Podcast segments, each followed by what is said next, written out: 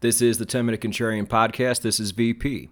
We are a solutions based podcast, diving into the world of contrarian investing and alternative finance. You can find us hosted on the No Nonsense Forex YouTube channel, no nonsenseforex.com, and podcast players everywhere.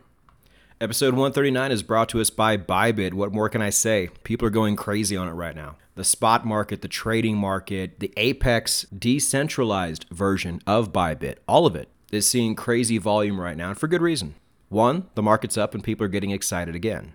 Two, Bybit has everything you could possibly want and more. If you go down below, click the link, takes you to the Bybit blog, tells you everything you do need to know. And if you click my affiliate link at the bottom, you'll get a sign up bonus and access to all the contests, promotions, giveaways, everything Bybit has. And for those of you who are with us right now, you already know they have a lot because with Bybit, membership has its rewards.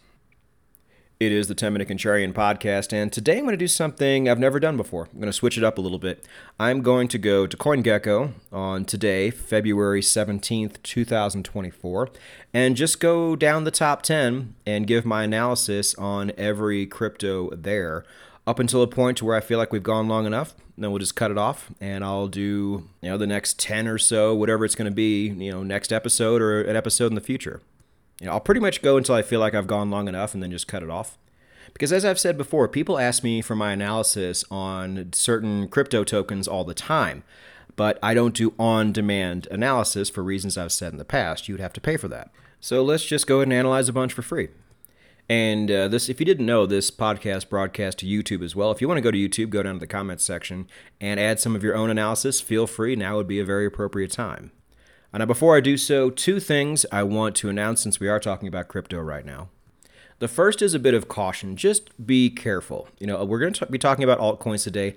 A lot of these altcoins aren't making a ton of money yet.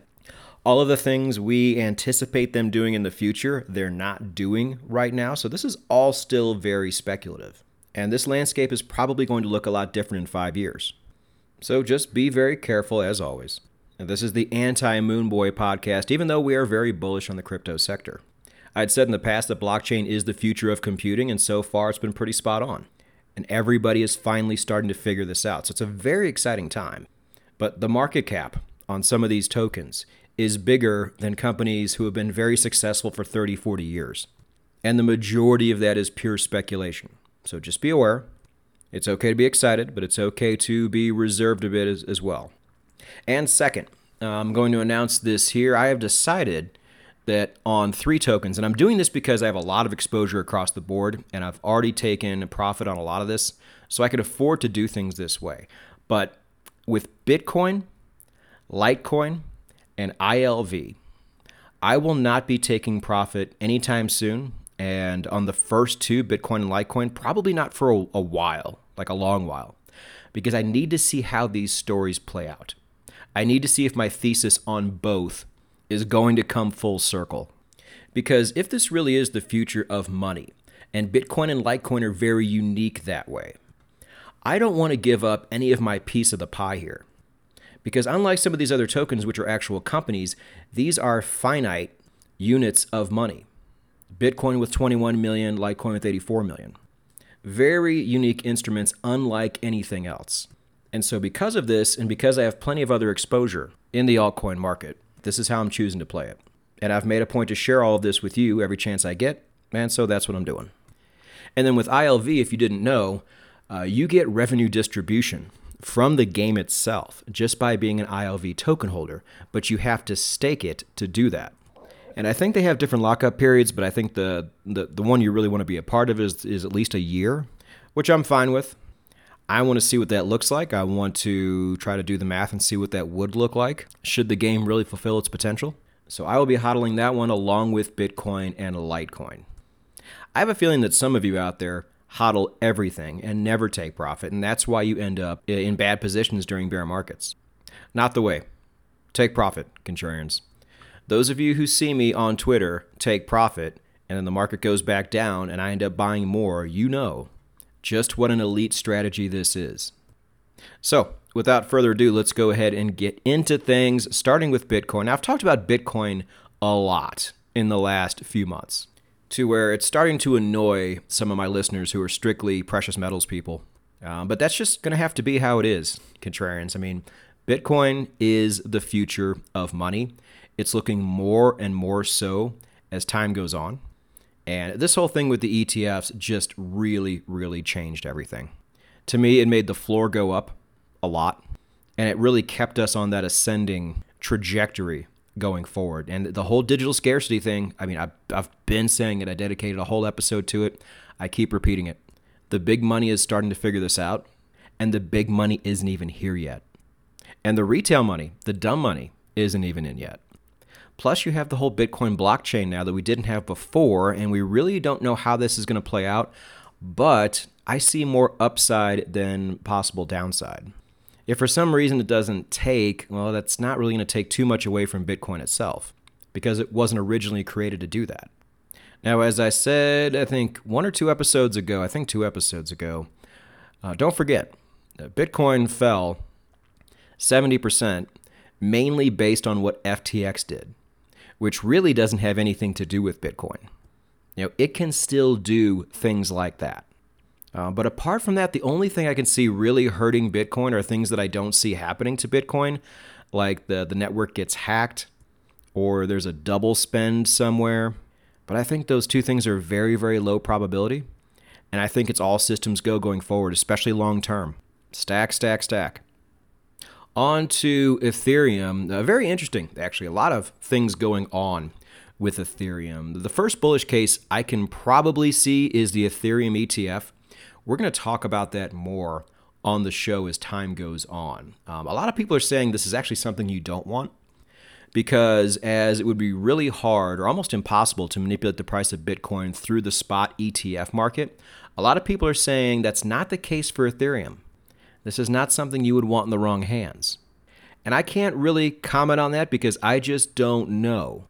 I don't know how it would be done. I don't know if you would explain to me how it would be done that I would understand it. But as an investor, it's just something to keep in mind.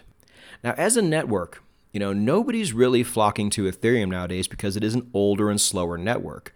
So these large companies, and we're going to have an episode on large company partnerships with some of these tokens because it is extremely exciting and it is more common these days than you think it is. But none of them are really flocking to Ethereum. Now, a lot of times that doesn't matter because, for example, if they go to a place like Polygon, which is an Ethereum layer 2, then Ethereum does benefit from that somewhat. And to Ethereum's credit, they are still building, they're moving forward. Eigenlayer is coming up, which everybody's really excited about. Again, above my pay grade on that one. I did hear that through the, the new developments that are coming through, that they're trying to lower the fees by the end of the year. That would certainly be freaking nice because they see what's going on. You know, through the emergence of these other layer ones and layer twos, this is where people are choosing to go now. And if Ethereum doesn't do something soon, then they're going to lose even more market share down the road. You know, it's pretty much a legacy brand at this point, but they are building.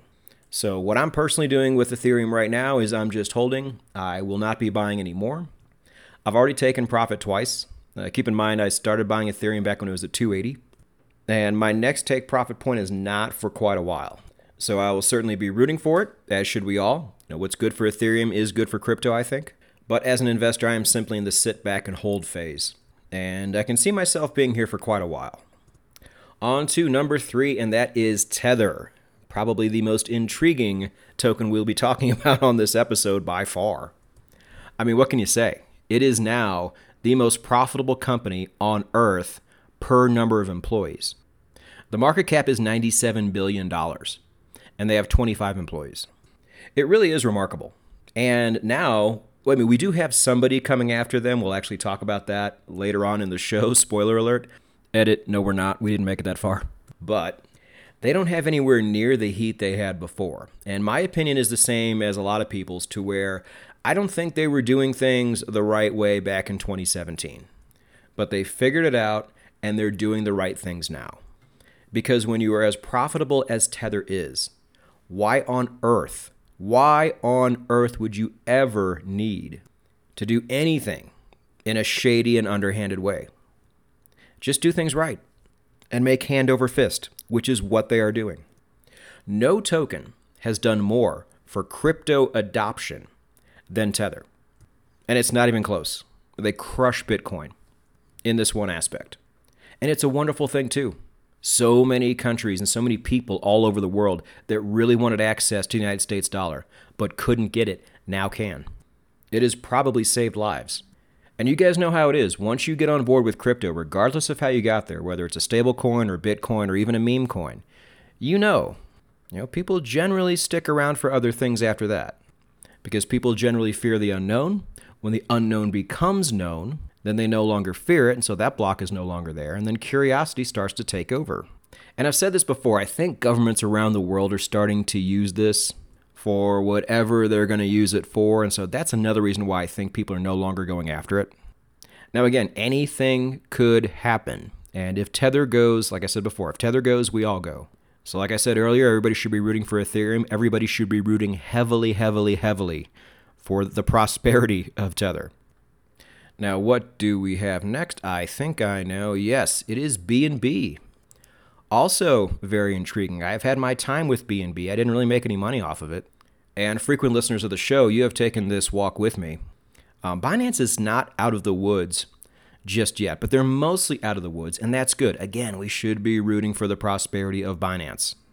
Um, but even though it's gone up since I've sold it, I don't have any regrets here. For starters, I put the majority of that money into more Chainlink, which I could not be more excited about. And two, we just need to take a sit back and wait approach here. This is still the preferred platform of most of Asia, and the Asian market is gigantic. You know, they understand the Binance Smart Chain. They all have the Binance app somewhere on their phone, and that really, really means something going forward. And for those who are enthusiastic about blockchain gaming, and I certainly am, if I had to rank uh, the layer ones and layer twos in terms of which ones are which ones have the, the brightest future going forward as of right now? I would put the Binance Smart Chain third, maybe fourth. Remember, they have that Asian market, and because they have that Asian market, they also know just how big the mobile gaming market is. Now, there are a lot of really exciting AAA games coming out, but you can't play those on mobile. The ones where you can are probably going to do a lot better simply because you have a much bigger audience there. Something to keep in mind. Do not sleep on the Binance Smart Chain. Next up, Solana. All right. Is Solana worth the hype it has been getting in the past six months? I'm going to say no, dot, dot, dot, but it's probably not going to matter. Because as I said before, while all these companies are in this nascent stage or they're very early stages, what's going to matter more is not how much they is not how well they work. Unfortunately, I think that is going to matter later but as we stand right now, it does not work that way. If it did, we would have Bitcoin, Litecoin, and Cardano being one, two, and three. But we don't have that. Just like we said before, we are putting our chips down on what could be. And Solana's overall potential is massive. As far as Web3 gaming goes, I would put them probably at a solid number two. Actually, I shouldn't say that, maybe number three. But what they have done is they have captured the retail market and a lot of it. The retail market really, really likes the UI and the UX over what they've been dealing with on Ethereum. And this means a lot too. You have a lot of companies coming in to Solana. And even though we had another breakdown in the network, to Solana's credit, we are seeing this less frequently. They took the opposite approach that Cardano did. Cardano is move slow and get it right. Solana is move fast and break things. Which side is doing it correctly just depends on who you ask, really. But when you're dealing with crypto and speculation and things like that, Solana really does tick a lot of those boxes in terms of what speculative investors are looking for. And it's almost all speculative investors in this market right now outside of Bitcoin. This is not a token I hold. I said before, I missed the run. It was on the radar, just never got to where I wanted it. Man, it's it just be that way sometimes. Price ran away from me, and I just don't have any inclination to pick any up. Uh, but this is a very, very fascinating story for the future and I'm rooting for him. So that covers the top five. We have traveled pretty far here. Let's go ahead and stop here. I will do uh, the next five at least in a future episode, maybe next week, who knows. And the next five include some really, really intriguing stories. You have XRP, you have Cardano, you have Avalanche. Lots to talk about. Don't miss out. Now, why is crypto such an intriguing topic on this podcast? It's because we have been on it for a long time. And we're all making money on it because we buy when things are cheap. Because when most of the world sees things like this, they think we're absolutely crazy. when it turned out we were just early.